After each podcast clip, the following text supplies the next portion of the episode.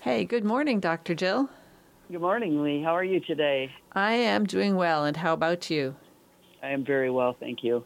Okay, so last week we talked a lot about colon cancer screening and colon cancer in general, and and we sort of ended with dietary influences on colon cancer, and you had a little bit more to add. I do.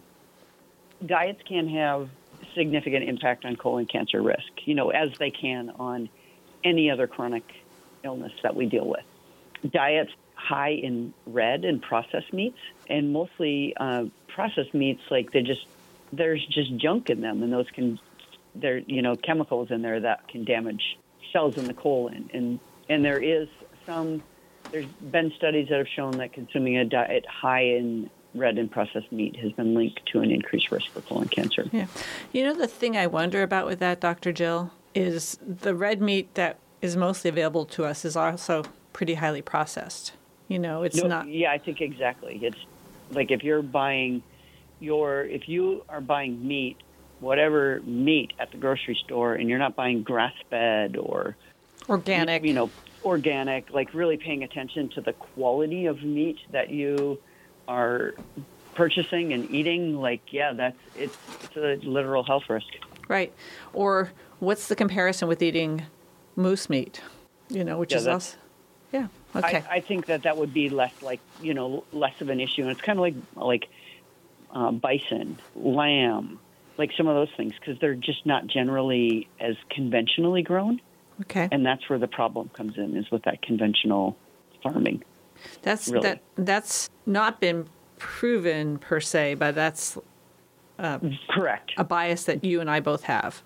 Yes. Okay. Yeah, yeah. No, I would say that's definitely a bias that I have, and you know, we we may or may not see data on that. I mean, hopefully we will, but uh, it doesn't behoove those who support that sort of agriculture or meat growing that uh, we study those things. Right. Right. Okay. So anyway, red and processed meat, particularly Yep. conventional, we know is a risk factor. Eating a lot of it or some amount is a risk factor for de- factor for developing colon cancer. Sure. Uh, fiber. So diets. If we the more fiber that we get in our diet, whether it's from fruits, vegetables, whole grains, it reduces your risk of colon cancer. So, I mean, the, the, some of that fiber, you know, when we have those insoluble fibers, that's the little scrubby brush we're pushing through our colon to clean things up. So, fiber is very, very important. Fruits and vegetables. Fruits and vegetables, obviously, from a fiber standpoint, but also uh, from an antioxidant standpoint, which we've spoken about in the past. Like it's all those colors, and it just helps protect cells from damage. And so, so fruits and vegetables, really, really important.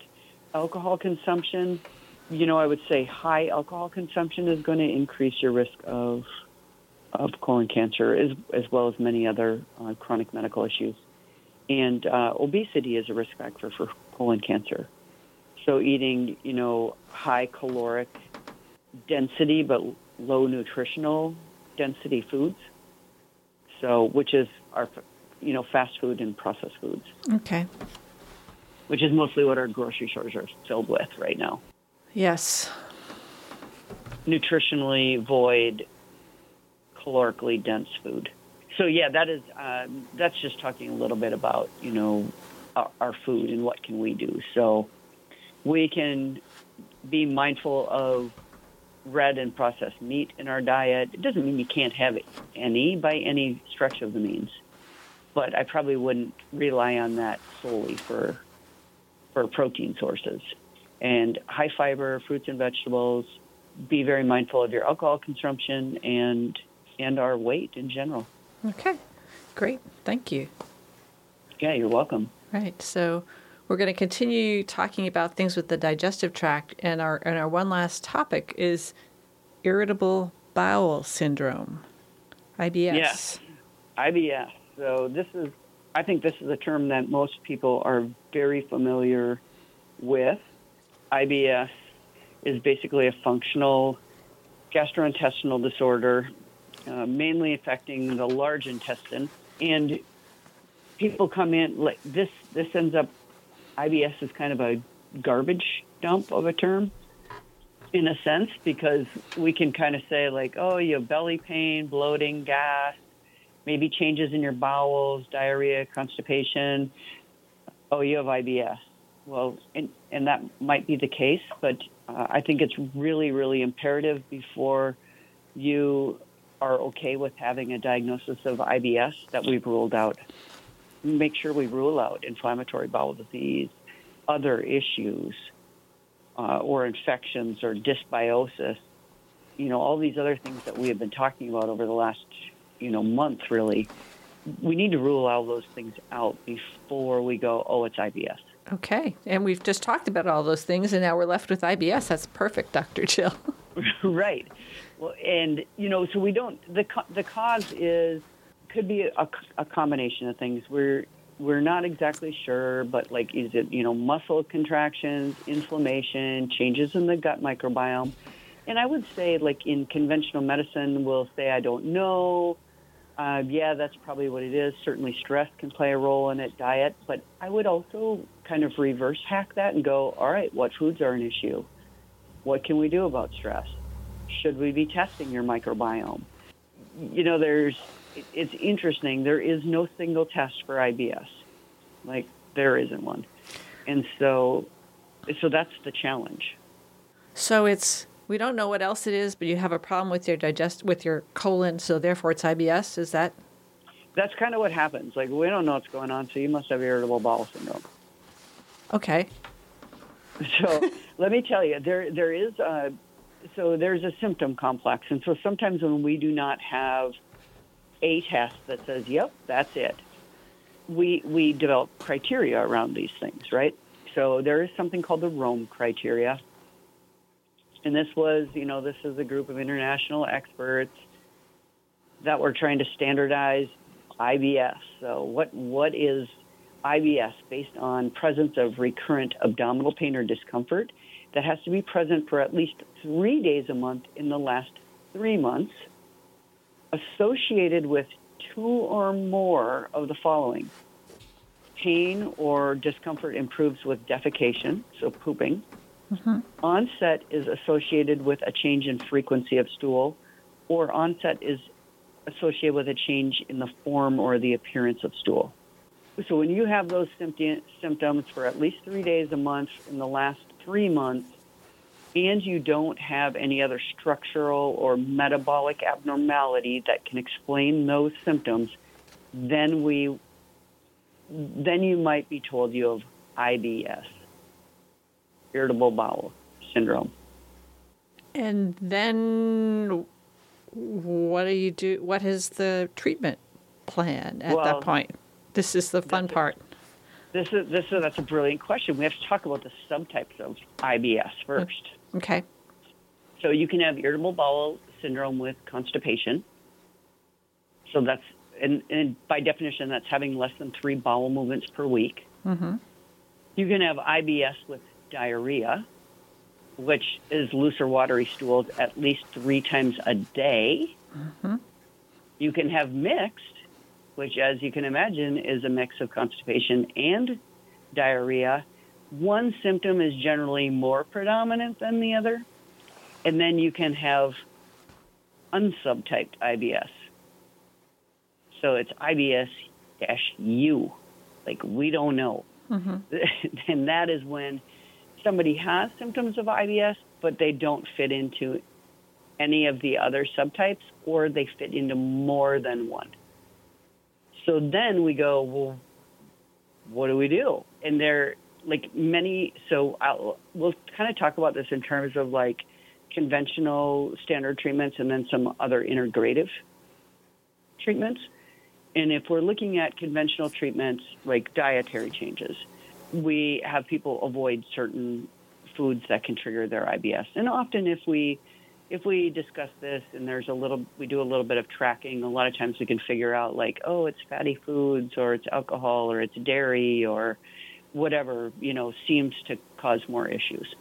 Medications can be used, you know, to manage things like if, you know, if you need laxatives or antidiarrheals or antispasmodics. Actually, counseling, like cognitive behavioral therapy and hypnotherapy, like especially if stress and anxiety are worsening these and uh, probiotics can help as well. When we look at integrative kind of therapies to help, uh, acupuncture can be helpful. There are herbal remedies, like thinking about like peppermint, fennel, ginger, those kind of things can help with uh, digestive symptoms, and and many many other, pending what your symptoms are. Uh, yoga can be helpful in terms of stress and well-being, and then uh, the other, and I would say this is conventional and uh, integrative, like some of these nutraceuticals or dietary supplements, like you know psyllium, magnesium, peppermint oil those kind of things can be very helpful as well. What about we've talked about bitters in the past? Are they helpful as well, mm-hmm. or you know, I would say I think that that's a reasonable approach. I would definitely think about that with constipation. Okay.